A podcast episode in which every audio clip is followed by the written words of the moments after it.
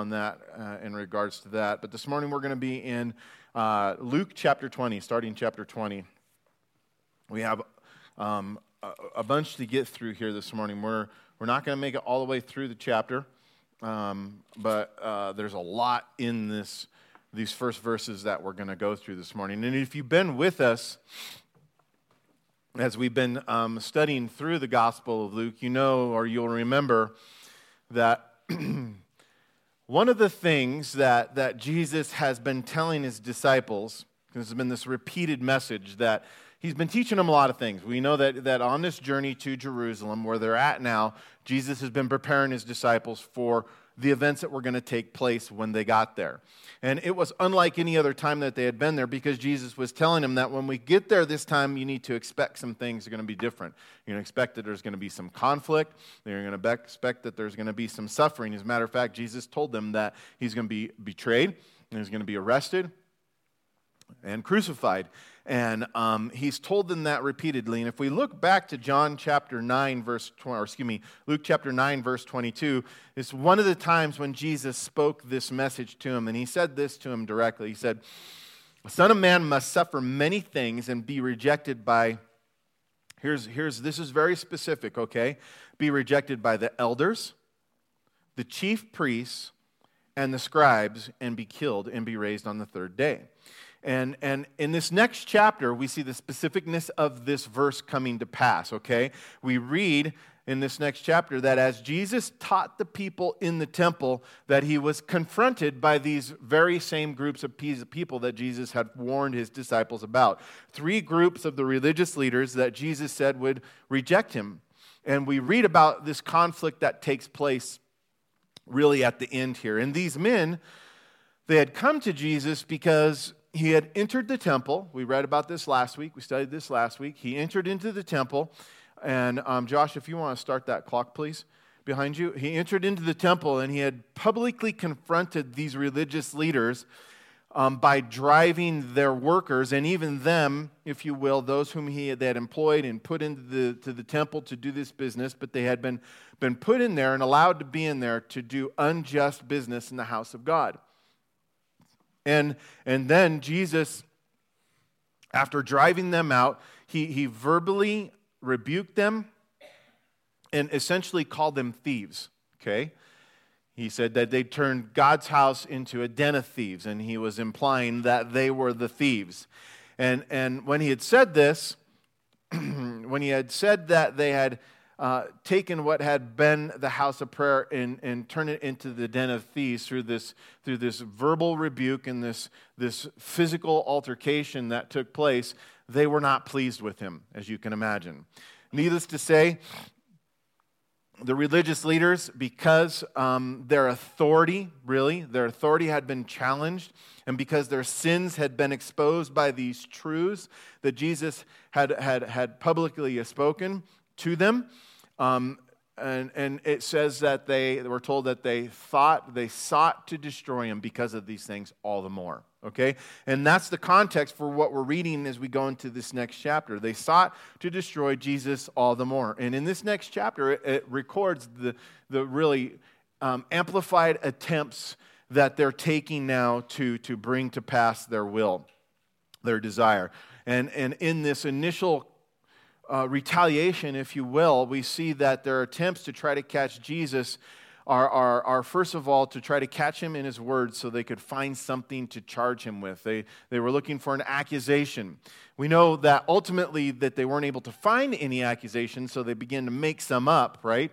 Uh, but initially they tried to find some kind of accusation that they might, might um, have him arrested. But we need to understand that, that at this time, okay, at this time, their questioning of Jesus, even though we see their motive and, and reasoning behind it, we need to see that their questioning really served the purposes of God. And once again, we see God's in control of all of these events taking place. They're not, they didn't just happen to Jesus. They were foretold of, they were planned, and there was a reason for them.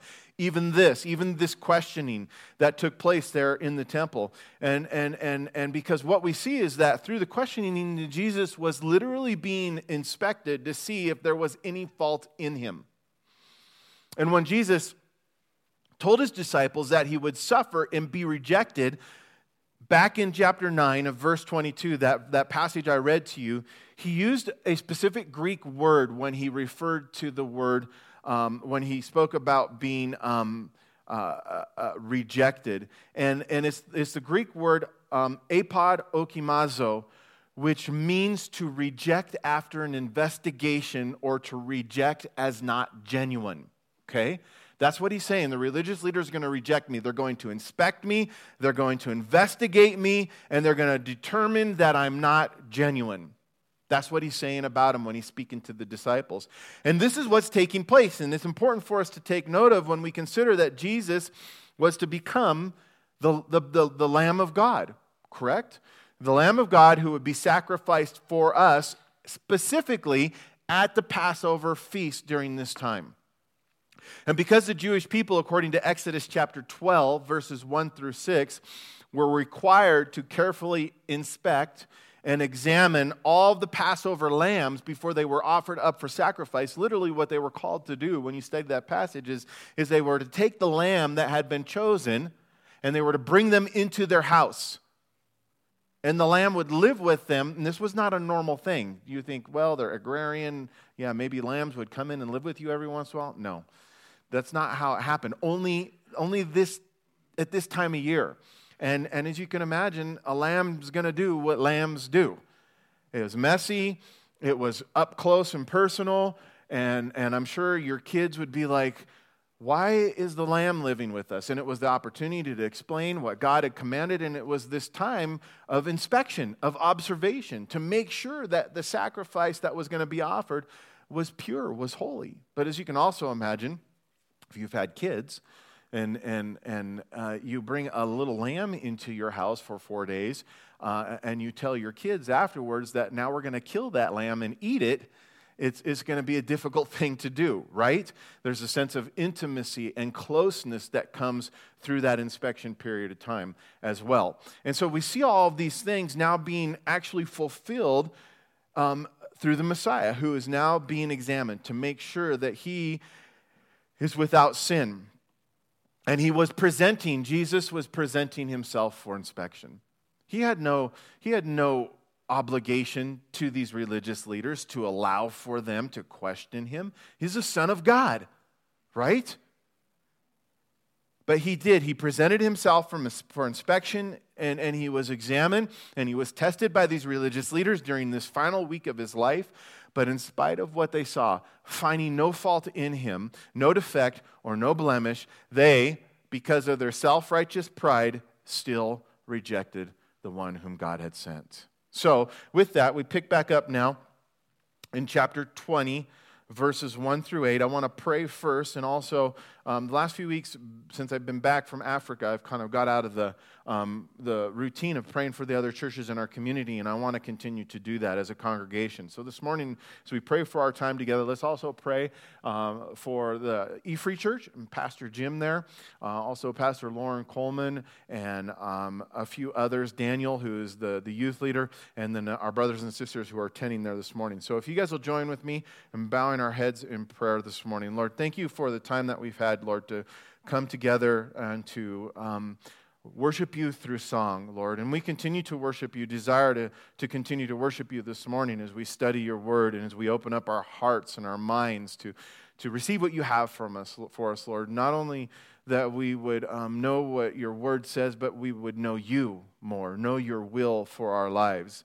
And God, the truths that are found here in this text, God, that we would be willing to apply them to our lives as we consider ourselves to be Christians, followers of you your servants, Lord, and, and remembering that in addition to being our Savior, you're our Lord. And Lord, we want to walk in a way that's pleasing to you.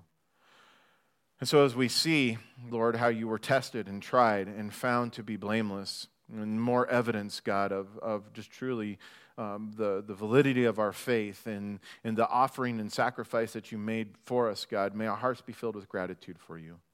And Lord, may we have a love for you. May we have a love for our brothers. Lord, you tell us that if, if we say we love you and don't love our brother, then we're liars. And Lord, so we, we express and profess not only our love for, for those who are next to us this morning, but also for the other believers in our community and those who go specifically to the E Free Church, Lord.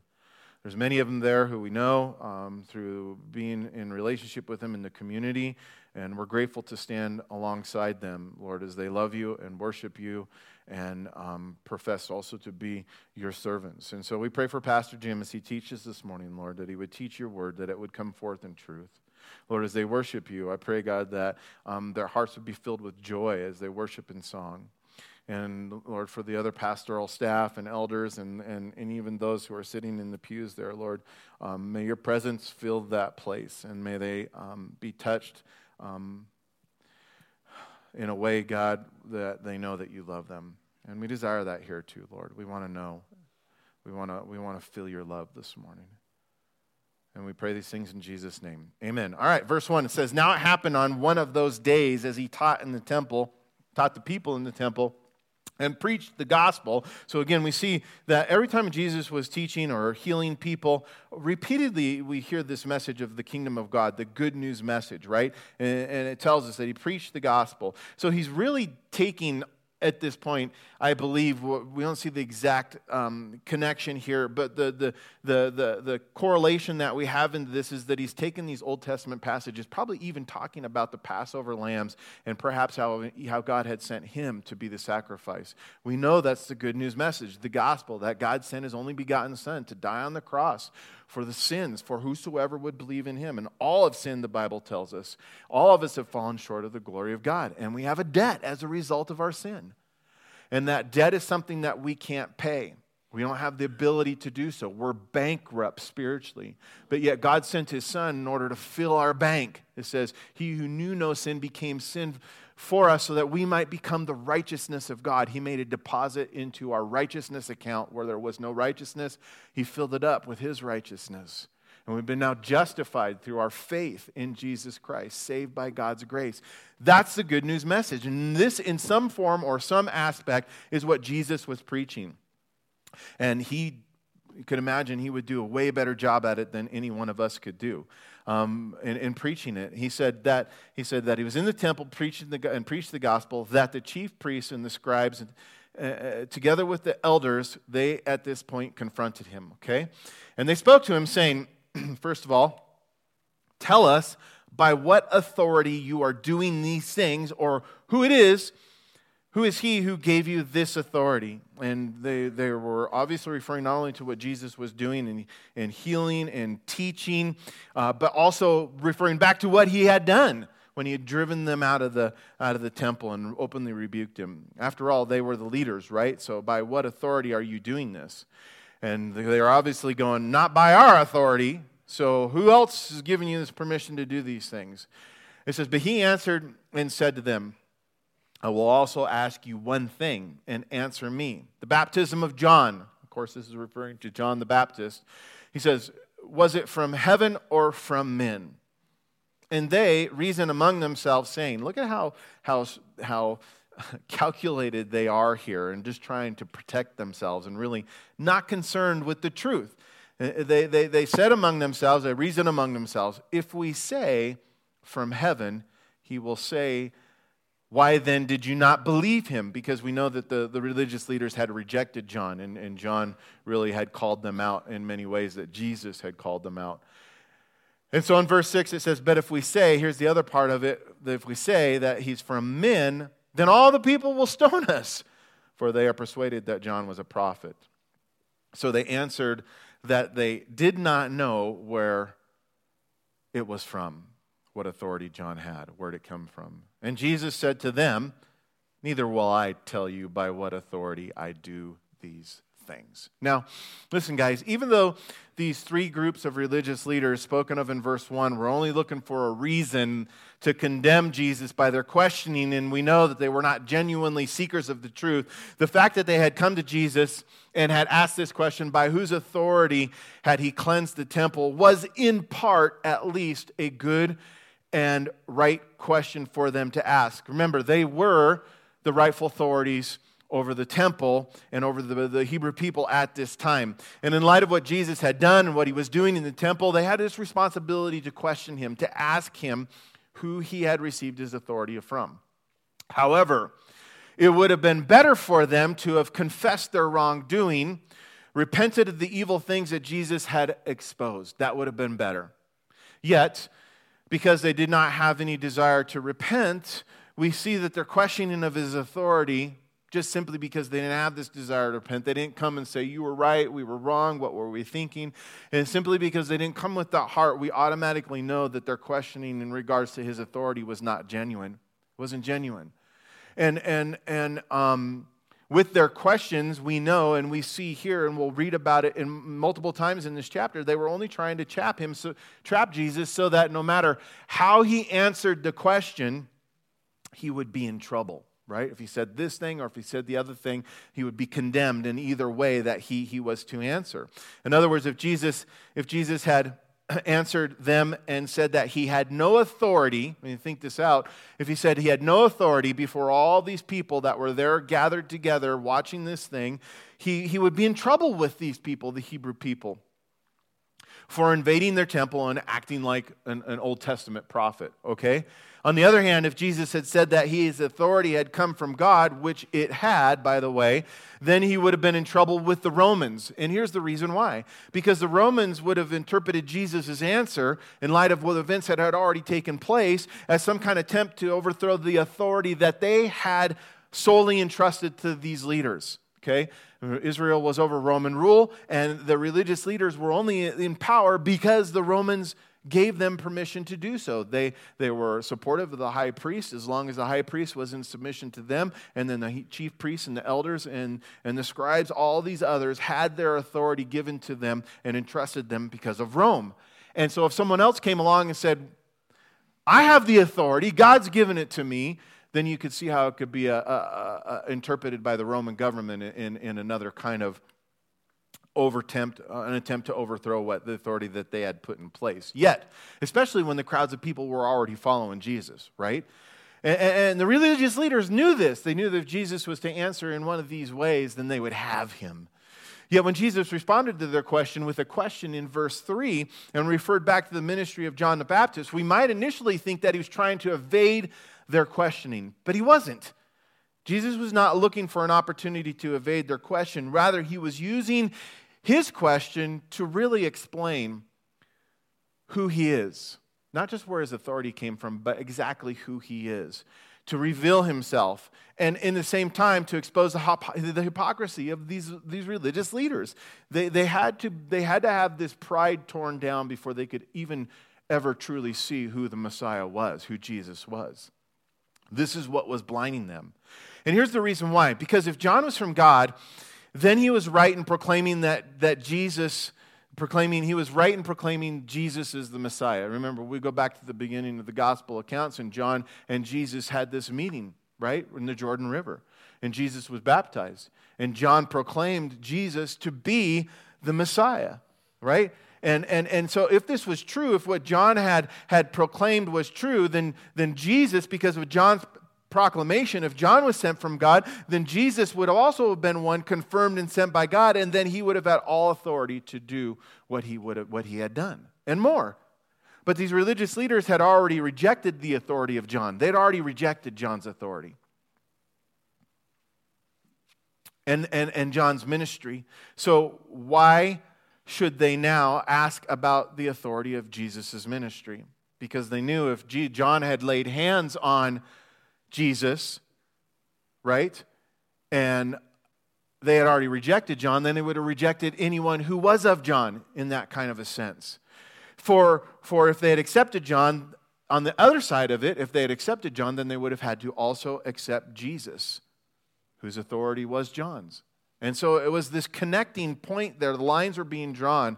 And, and the fact that John had testified of Jesus, that Jesus was the Messiah, the one who had been sent to God, should have been enough information for them. So, so why, so why, if that would have been enough information for them, so why then answer their question?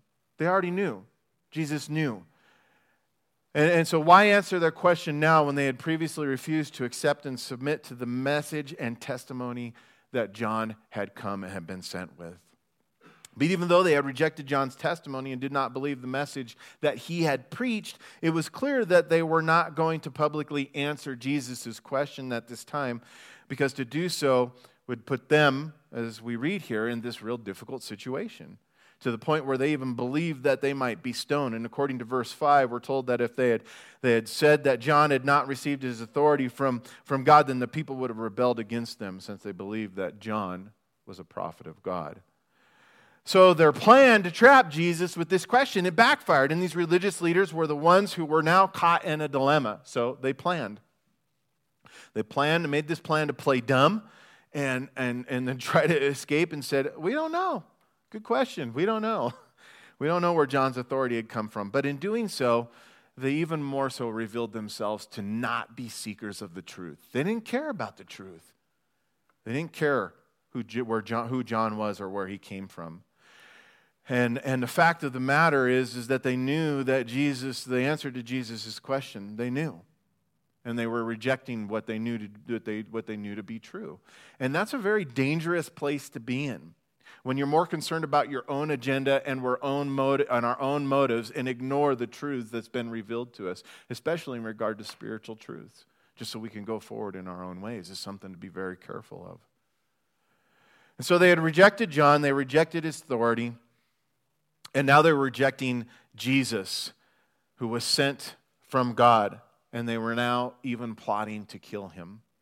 And to illustrate these things, okay, to illustrate these things, and to illustrate the fact that Jesus knew these things, he went on to speak this parable in the remaining verses that we read about, about the owner of a vineyard and these evil tenants who had been put in charge of this vineyard. And so in verse 9, it goes, And then he began to tell the people this parable. And so he's addressing the crowds, and he's really, he's really revealing once again the, the, the, the, the um, the attitude, the, the, the, the, the heart behind um, what was going on with their religious leaders and making these comparisons to him. It says, Then he began to tell the people this parable. So a certain man planted a vineyard and leased it to vine dressers. And he went into a far country for a long time. Now, at vintage time, he sent a servant to the vine dresser that they might give him some of the fruit of the vineyard, but the vine dressers beat him and sent him away empty handed. And he sent another servant, and they beat him also and treated him shamefully and sent him away empty handed. And again, he sent a third, and they wounded him and also cast him out. Then the owner of that vineyard said, What shall I do? What shall I do? He said, I will send my beloved son probably they will respect him when they see him, right? The heir. But when the vine dressers saw him, they reasoned among themselves, saying, This is the heir. Come, let us kill him, that the inheritance may be ours. So they cast him out of the vineyard and killed him. Therefore, what will the owner of that vineyard do to them? And, you know, the logical conclusion is what Jesus says here, but listen to the Pharisees and the religious readers' response. And Jesus said this He said, He answered the question. He said, He will come and destroy those vine dressers and give the vineyard to others. And when they heard it, okay, the leaders, they said, Certainly not. Now, that's an illogical response, right? That's not what he'll do. Certainly not. And, and, and, and, and there's a reason why they answered this way. And when we go on, we see that. And it says, Then he looked at them and said, This. What then is this that is written? The stone which the builders rejected has become the chief cornerstone. Whoever falls on that stone will be broken, but on whomever it falls, it will grind him to powder. And then verse 19. And the chief priests and the scribes that very hour sought to lay hands on him, but they feared the people, for they knew they knew he had spoken this parable against him. And that's why they said, Certainly not. That's not going to happen to us. And the thing to note about this parable as we look at it is that the religious leaders, they fully understood that Jesus had spoken it against them. And not just to them, but against them to the people. And they, better than anyone else in the crowd, being the religious leaders, they knew the Old Testament scriptures. And in doing so, they know that God in the scriptures had often compared Israel to a vineyard. It was no there was no misunderstandings here in regards to who Israel was, who the vineyard was. So they understood that when Jesus spoke about the vineyard in the parable, that he was also referring to the nation of Israel. Furthermore, they understood that Jesus was comparing them to the evil tenants who had entrusted, who had been entrusted with the vineyard. Although, right, they were the ones that were the religious leaders. They were entrusted with the welfare and the spiritual care of the, of the, of the nation of Israel, the vineyard. And, and they knew that Jesus, as he had compared them to these evil tenants who had been entrusted the vineyard, that he was comparing them to those who had beaten the servants and sent the servants that were sent by the owner. And historically, when you study the Old Testament, we know this is what the leaders of Israel had done to all the prophets of God, including John, who had been sent to them. But in this parable, Jesus brought it into the present by making mention of the vineyard, the vineyard owner's son. He wasn't just re- making a, a, historical documentation in comparison. He was bringing it into the present and saying, not only is this what you've done, but look at what you're doing now. He brought it into the present. And in doing so, he revealed that he knew their intentions were to kill him by pointing out in verse 14 that when the Son was sent, my beloved Son, as it was spoken here, was sent, that these evil tenants then took premeditated action, okay, and cast the son out of the vineyard and killed him. And this, according to verse 16, is what caused the owner of the vineyard, who had been patient and long suffering up to this point, right, to come and destroy these tenants and to give the vineyard to others. So, understanding all of this, but still not believing in Jesus, right? They completely understood, they knew what he's saying, but yet refusing to believe in Jesus as the beloved Son sent by God, they foolishly and irrationally responded to all of this, saying at the end of verse 16, Certainly not. When asked if this is what the owner should have done. And you know what? Yeah, any one of us go, Yeah, this is what the owner should have done. As a matter of fact, he probably should have done it when the first servant came back beaten. And they wrongly declared this because they knew that Jesus was, was implicating them of doing this very same thing. He was accusing them and, and passing judgment on them for doing this very same thing at that moment with him, and yet they refused to come into an agreement with him. Guys, that's so important for us to look at in regards to our own lives because, you know, true humility is really coming into an agreement with God. And that's what we see here in regards to the Pharisees and the religious leaders and the elders is they were unwilling to acknowledge what, they, what the truth was and, and, and, and, and humility come into agreement with God. You know, we only live in this place of, of condemnation and judgment when we are against God. And when God speaks something against us, it's not to condemn us, as the Bible teaches us, but it's to set us free. And in our own lives, when God reveals something into us, we shouldn't be like, certainly not. Or He sends a friend to speak a truth into our lives. We need to be willing to examine it, to receive it, and go, is this true? And, and nine times out of ten, we already know it's true about ourselves. We're just offended. These guys were offended. How dare you say that about us? Don't you know who I am? And yet, what God is only calling us to do is, is to, to come into this place of agreement with Him about who we are, what's going on in our life, and what our need is, so that He can set us free. That's what his desire was here. But yet, because these people, these religious leaders refused, they remained in this place of condemnation rather than play, coming into this place of where God could save them. And, and because of that, to drive home this last nail of spiritual understanding, Jesus then, according to verse 17, looked directly at them. Okay? So he's speaking to the people. And when we hear these little things that are in here, there's importance in it. You, you get the picture. He's, he's speaking to the general people as, as he's had this initial questioning and altercation between them. He speaks the parable to the people about the Pharisees, and then he looks at the Pharisees when they responded to the religious leaders. He looked directly at them, and then he quotes scripture from Psalm 118, verse 22. And, and, and, and he's driving home this last nail of spiritual understanding when he says this The stone which the builders rejected has become the chief cornerstone. And for us, it takes a little bit of understand, a little bit of research to understand exactly what was being spoken here. But to these guys who knew the scriptures, that knew the Old Testament prophecies, especially the prophecies regarding the Messiah and the Savior and the coming of the one who would be sent by God, they this this was like a dagger to the heart. And from last week's study, as we do a little bit of background to get the connection here, from last week's study, we know that this very same psalm, Psalm 118, was the psalm that was traditionally sung every year at the Passover meal. And in quoting this, Jesus was referring to himself as the chief cornerstone, who was the one who was being rejected by them. And because the nature of this familiar psalm, and because of the nature of this psalm, which was very familiar, these leaders knew that when Jesus was saying this, he was making the claim to be the Messiah. This was a messianic reference. They knew it. That's why they sung it at the Passover, looking for the deliverer, the one to be sent by the Lord to save them. And the amazing thing about Jesus quoting this piece of scripture is that these verse, this verse precedes the verses that the crowds of people just two days before were, were, were, using or quoting as they previously praised God and they cried out when Jesus rode into Jerusalem on the back of the donkey. And if you remember, they said, Hosanna, Hosanna, save now, we pray. Blessed is he who comes in the name of the Lord. When Jesus rode into Jerusalem on that day, the day that had been appointed by God, the day that had been prophesied by Daniel two days prior to this event here, to this quote.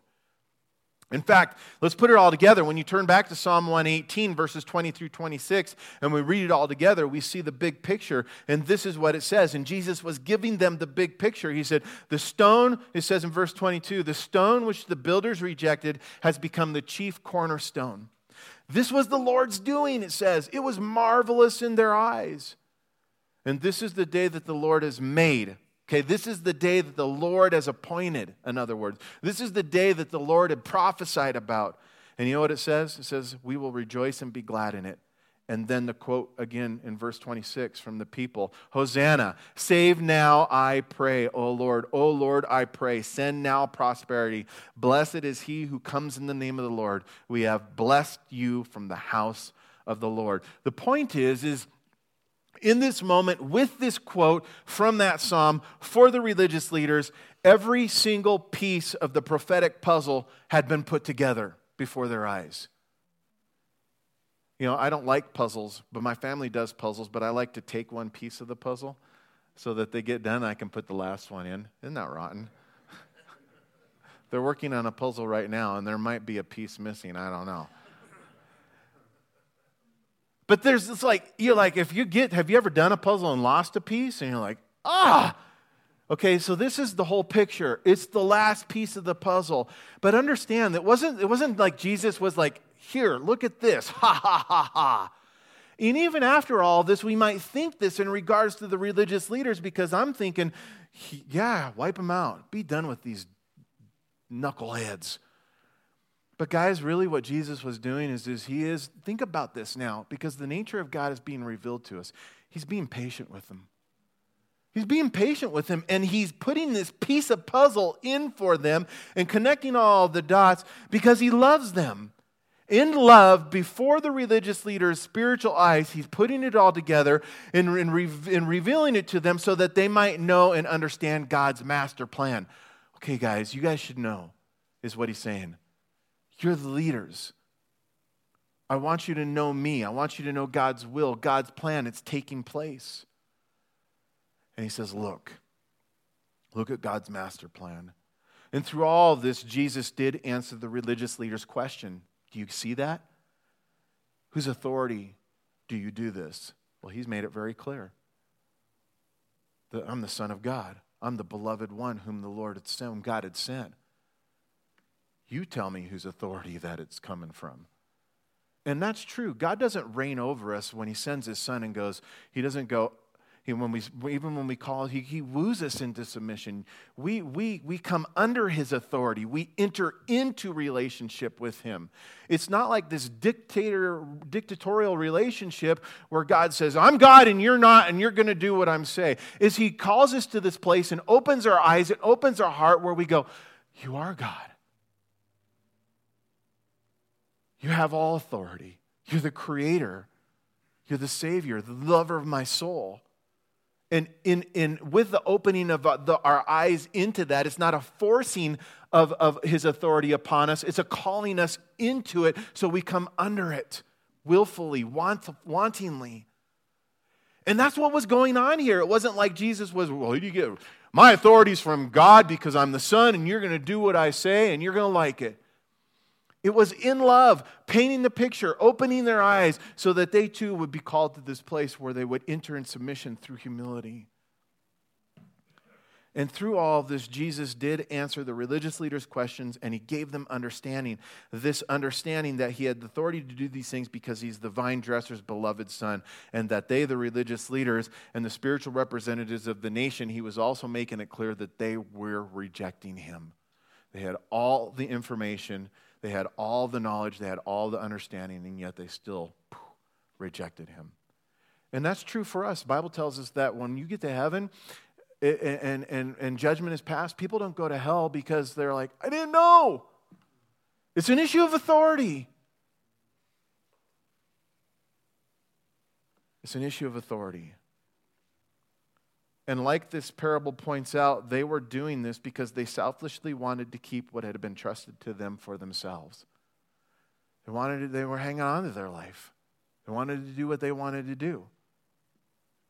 In other words, they wanted things their way, not God's way. Sound familiar? Isn't that how we can be?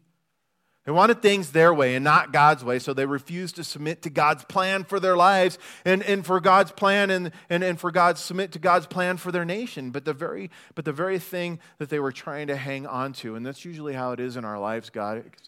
When when we are in that place, the Bible says a man who seeks to save his life is gonna lose it. You know, when we try to hang on, even as the children of God, to these things, you know, it's like, oh, this is so much better, God. I want this. I want it my way.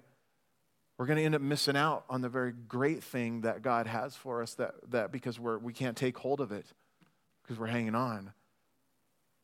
And for, so it was true for them. The very thing that they were trying to hang on to would be taken from them and given to others. And that's why they said, certainly not.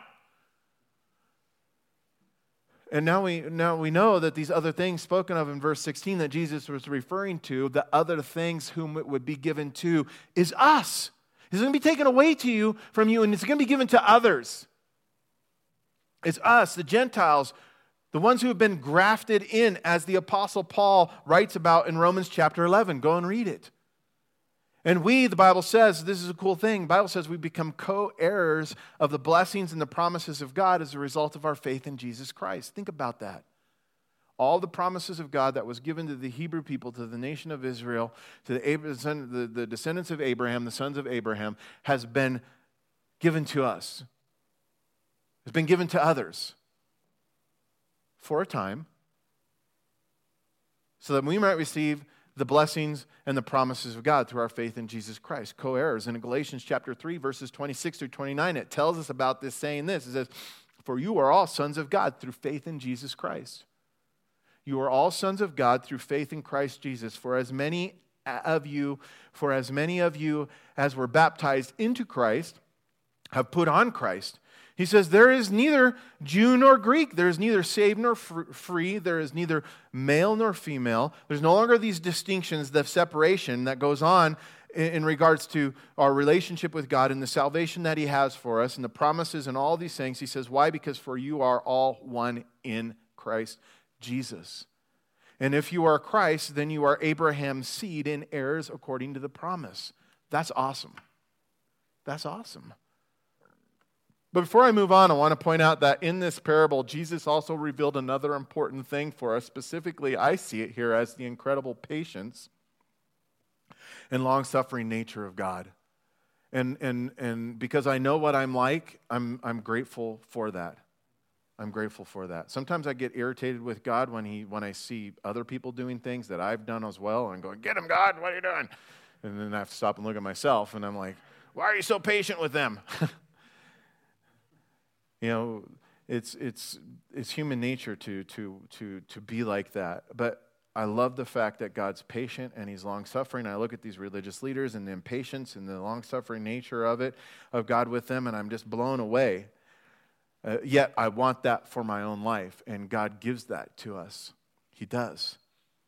And we see that in here. Specifically, we see it when we consider that the owner of the vineyard, who is God, right, was rejected and disrespected four different times before he came to take away, had been trusted to the vine dresser. That blows my mind.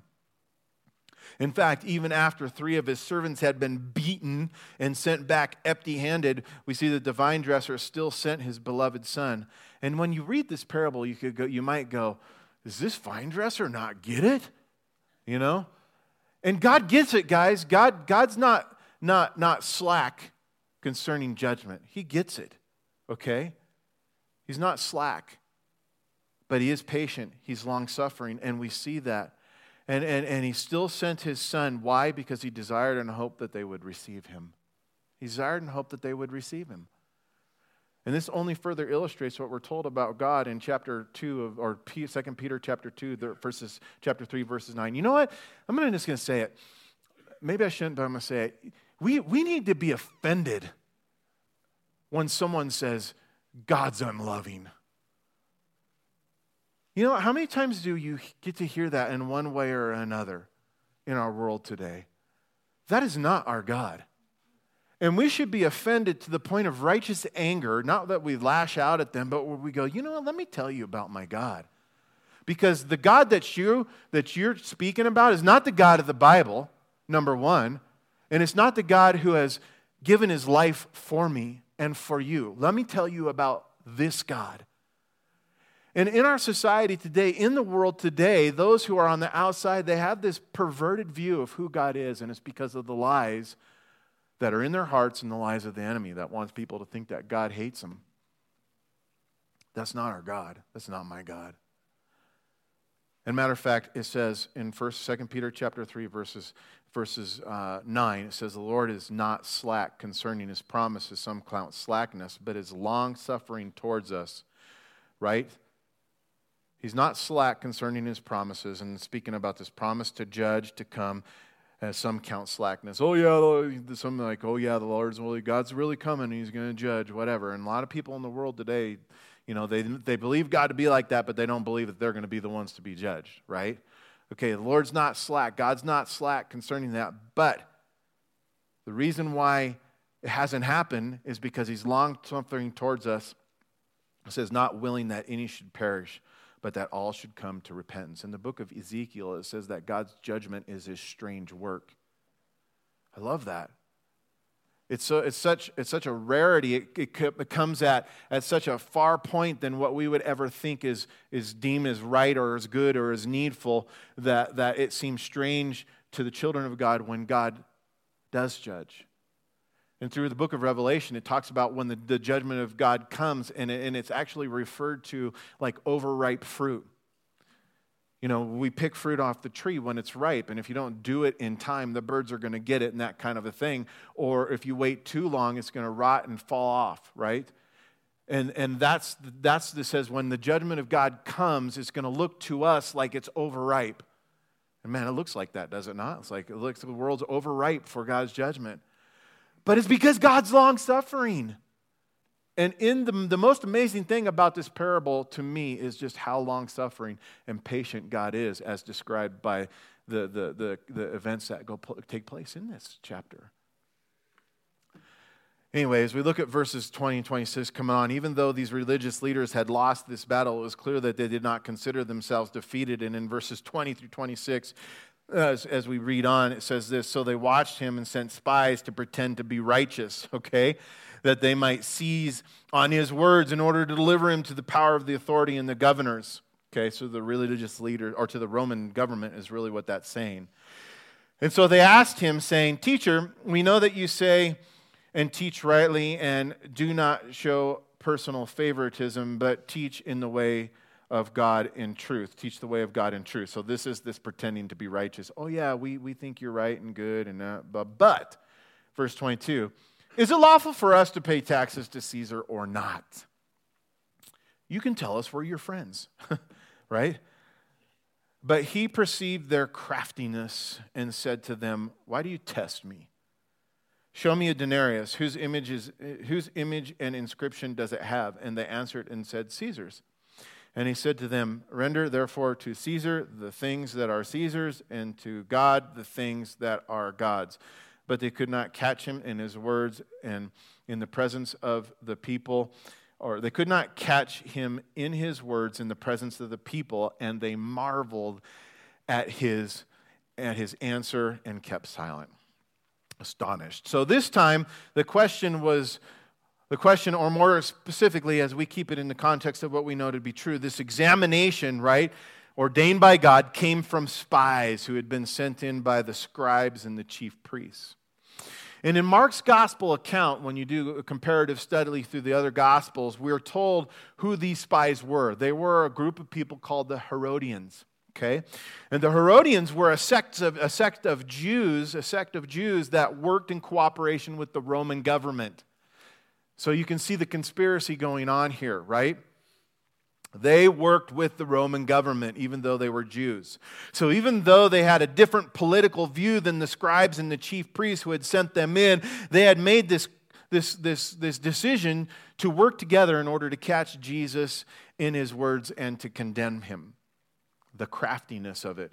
However, they wrongly thought that again could trap Jesus with a question and that had this question had not only a religious implication to it also but a political implication as well. So, political and religious implications with this question. Yet, Jesus, according to verse 23, perceived their craftiness, so he answered in a way that not only avoided the dilemma, but also, listen, it also emphasized their responsibility to Rome, and more importantly, their greater responsibility to God. And in doing so, Jesus had asked them to bring him a denarius, which was a silver coin of Roman currency. And Jesus did so for a couple of reasons. Why would he do that? So he asked for this, this, this visual illustration for them. And, and he did so because they were using Roman currency at the time, right? So, first, since they were using Roman currency at the time, which had Caesar's image on it, these people, okay, show me, show me a denarius? Well, Herodian just happened to have one. Oh, okay. So he pulls it out of his pocket, and, and, and in doing so, it was an admission by them having Roman currency with, a, with, the, the, with the image of Caesar on it. As Jesus was calling them out, it was an admission of Caesar's authority over them, an acknowledgement of the benefit of the Roman government, and the consequ- consequently their obligation to pay their taxes, to pay the taxes. So when they paid taxes, they were not only giving back to Caesar what he had first made available. They were so when they were excuse me when they paid their taxes, they were only giving back to Caesar what had first been made available to them. That's the idea behind what Jesus is saying here. And this is why Jesus said, "Then render to Caesar the things that are Caesar's. It's his, right?" but on the other hand, the more important reason for why Jesus had asked for this coin with Caesar's image on it was due to the fact that he knew that those who had asked this question, he knew that those who had asked this question also knew that God's image, okay, more importantly, that God's image, as Genesis chapter 1, verse 27, Genesis chapter 5, verse 2, and Genesis chapter 9, verse 6 points out, they knew that God's image has been stamped upon each and every human being. Okay? So when Jesus told these men in verse 25 to render therefore the things to Caesar that are Caesar's and to God the things that are God, he was pointing out the religious leaders' hypocrisy here in that they had placed such a great importance upon earthly power and earthly authority, while at the same time completely forsaking God's divine power and authority over their lives. Okay? In other words, they bore the image of God which is an image or an evidence, which, which that image is an evidence of ownership, is what Jesus was saying. Give me the Roman coin whose image is on it. Caesar's. Give to Caesar what is Caesar's. But more importantly, you. Whose image have you been stamped with? You've been stamped with the image of God. Therefore, give to God what is God's. You see the connection there? And he was calling them to acknowledge this, this, this power and authority of their lives, is they bore the image, which is an evidence of, of ownership. Yet, what we see in this, as Jesus pointed this out and called them to give to God what is God's, it was again say, a, a, a, an accusation of them not submitting their lives to God. And the cool thing is here for us is that we too, we all have been, Bible says, created in the image of God, in his likeness. We bear his image. And because we are his, then we can consider what Jesus says here and see that the natural conclusion for that understanding, for, the, for that truth, is that we must then submit ourselves to him, to his authority, to give to God what is his. Because by doing so, we as citizens of a heavenly kingdom are literally declaring then our allegiance to God. To God. Give to God what is God's. And if we're His, we're giving ourselves to Him. And when we give ourselves to Him, it's a declaration of, our author- of His authority and our allegiance to Him, to His kingdom. And so as we close out in verse 27, it says, Then some of the Sadducees, looking at this last group of people, these Sadducees who, who deny it says that there is a resurrection came to him and asked him, saying, Teacher, Moses wrote to us that if a man if a man's brother dies, having a wife, and he does not he dies without children, that his brother should take his wife and raise up offspring for his brother. Now, there were seven brothers, and the first took a wife and died without children, and the second took her as a wife, and he died childless. Then the third took her, and in a like manner the seven also, and they died and left no children and, and, and died. And last of all, the woman died also. Therefore, in the resurrection, whose wife does she become? For all seven had her as wife. And I think the real question is, is what was this lady feeding these guys?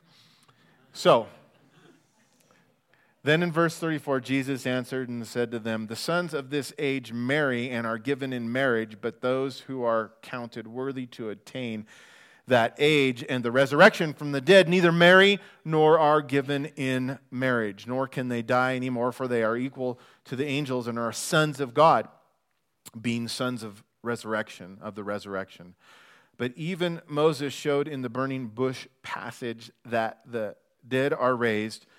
Okay, how? When he called out to the Lord, the God of Abraham, the God of Isaac, and the God of Jacob. For he, speaking of God, is not the God of the dead, but of the living, for all live to him. Then some of the scribes answered him and said, Teacher, you have spoken well. And after that, they declared, or they dared not question him anymore. And we'll, we'll end with those verses. So, the, the Sadducees, they were a group of religious leaders who we are told here, uh, and they were a specific sect that, that um, didn't believe in the resurrection. As a matter of fact, they were so, so rigid in, in their belief system that they only adhered to the authority of the scriptures in regards to the first five books of the Bible, the Torah, the ones that were written by Moses. And in from, uh, from Acts chapter 23, verse 8, it tells us that they did not believe in the afterlife with the resurrection of the body or in the existence of angels. So when they came to Jesus to question him, they formed then, therefore, this hypothetical question based upon the laws that were found in the book of Deuteronomy. Okay? Chapter 25, verses 7 through 10, where really quickly it just outlines the responsibility of a surviving brother to take the wife of his brother who had, who had died as his own wife if she did not yet have children. And the reason for that had to do with the land and the, and the continuation of, of the inheritance being handed down through a family and, in the, and the, the, the, the, the keeping of it. So, but again, like, like those who had already come and questioned Jesus, they had devised this unlikely, very unlikely, right, hypothetical question for the purpose of trying to catch Jesus in his words. But this is not what happened. In fact, Jesus immediately, immediately pointed out the ignorance of the Sadducees and pointed out the fallacy of the argument by rhetorically asking them a question and pointed out to their own folly how they locked, how they lacked the knowledge of the scriptures and knowledge of the power of God. Them of all people, right, should know not only the word of God, but the power of God. And one of the cool things about this, this chapter Okay? I want to kind of connect all the dots as we close. One of the cool things about this chapter, and particularly as seen by this very passage of scripture that we're reading here now, is that Jesus answered all these questions that were given to him in some form or some fashion by always making reference to the Word of God. That's how he combated their, they're, they're questioning. He, that's where he made his argument from. And in doing so, Jesus ultimately was, was, was passing the Old Testament test to determine if a person was from God or was not from God. You see, in Isaiah chapter 8, verse 20, it says, To the law and to the testimony, if they do not speak according to this word, it is because there is no light in them. And so Jesus, as being examined and inspected and finding no fault in him, always referred back to the word of God in fulfillment of this law, this passage in Isaiah, to show where he was coming from and who he was. And the same principle needs to be followed by us today. And if any person is claiming to have been sent from God, which Jesus was claiming to be the one sent from God, right? And there are people today who will, who will, will claim to have been sent from God or is claiming to have a word from God. You know, you know what? They must, the, the things that they speak must line up with God's word or it must have been taken from God's word. And, and, and if, what they, if what they are saying doesn't line up with, with what God's word says or is not from God's word, then you know what? They should not be received. They should not be received as men or women of God. But because Jesus was doing this was another evidence that he was a man sent from God, more than a man, the only begotten Son. You know, and I, am here to tell you, I bring this up not only to point that out, but guys, this standard is not being adhered to by many professing Christians today in regards to the standard of checking people out. And consequently, there are many in the church today who are being led astray by men and women who have no light in them. God's word's not being taught. And um, as Jesus answered the Sadducees, he referred them to Exodus chapter 3. Debbie, if you want to come up and the worship team, we're going to close this. They, he, he, he referred to Exodus chapter 3, verse 12 verses, where God is revealing himself to Moses. We know that, that burning bush passage of Scripture, right? Where Moses sees the burning bush in the wilderness. And, and in that passage, God told Moses, and when he's, he's all, Who are you? You know, and God told Moses, He said, I am the God of Moses' fathers. Okay? I'm the God of Abraham, the God of Isaac, and the God of Jacob. And he referred to these men, God referred to these men in that passage of Scripture in the present tense. I am, not I was the God, right? I am the God. And, and in doing so, the implication is, is that they were still alive even though they were not on the earth. Moses' fathers, I am their God. And so this, this, it's this testimony to the resurrection, and with this illustration, Jesus, or with this, this, this reference to the Old Testament passage and the words of God there, whom to the Sadducees even believed in, Jesus was illustrating the fact that there is life after death. Someone told me not too many years ago that the Hebrew people didn't believe in resurrection. They didn't believe in eternal life. Well, you go to, go to the passages of Scripture like this, and it's clear that they do. It's clear that it was being taught.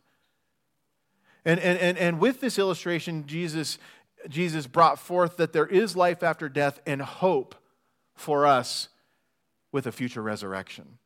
But the resurrection is not, listen, there's many people who think many funny things about the resurrection. Guys, the resurrection is not a reconstruction. God doesn't take these broken up bodies and like patch them and, and you know, have you guys ever done construction and done remodeling? You don't get remodeled. it's not a reconstruction. Uh, or, and it's not a continuation of life, life as, as it is now. The truth is, there's a lot that we don't know about the life that is to come, but we do know, as it says here, is that even though we'll be like the angels and that will be eternal, we're not going to be like them. We won't become them. It says, we will be like Christ. How about that? We're going to be like Christ. And the point is, is, is, is the life to come, guys, is a whole new kind of life. That's what it is. It's a whole new kind of life, a life that is much better than the life that we have here. Why? Mainly because it'll be a place where there is no more sin. That's a good thing. It'll be a place, because there's no more sin, where there's no more suffering and there's no more death. But more importantly, it'll be a place where there is joy forevermore, because it is a place where we will live forevermore in the presence of our Heavenly Father who loves us. You guys stand? Mm, we'll pray and close. Lord, thank you for this morning. Thank you for this time together, Lord, where we can learn about you and learn your will for our lives. I pray, God, as you've spoken truth to us this morning, and maybe even opened up our understanding to a bigger picture of maybe your will for our lives or your love for us. I pray, God, that we wouldn't reject any of those things because we, we want it our way. Lord, may we see, um, as you were revealing to, to these religious leaders, that we've been stamped with your very image. It's a sign of ownership. And God, um, just because we don't acknowledge that doesn't make it untrue. But Lord, let us acknowledge it so that we may walk in obedience to you. May we, that we may give back to you what is rightfully yours, our lives, our love, our affection. And God, um, you tell us and you promise us that there's blessings, not only eternal blessings, but blessings in this life. And so, Lord, I pray for anyone who's struggling with that this morning, whether it's a specific area of their life or their heart in general, Lord, and some, bringing it into submission to you. Lord, may they see that you're a good God who loves them, that's not going to just force yourself upon them, but you're calling them to recognize who you are and the rightful authority that you have over their lives, but you're inviting them, Lord, to come into relationship with you. I pray, God, that we would walk daily in that place. And I ask these things in Jesus' name. Amen. Guys, there'll be people up here again who can pray with you and for you if you wish to be prayed for after this last song of worship. Let's worship.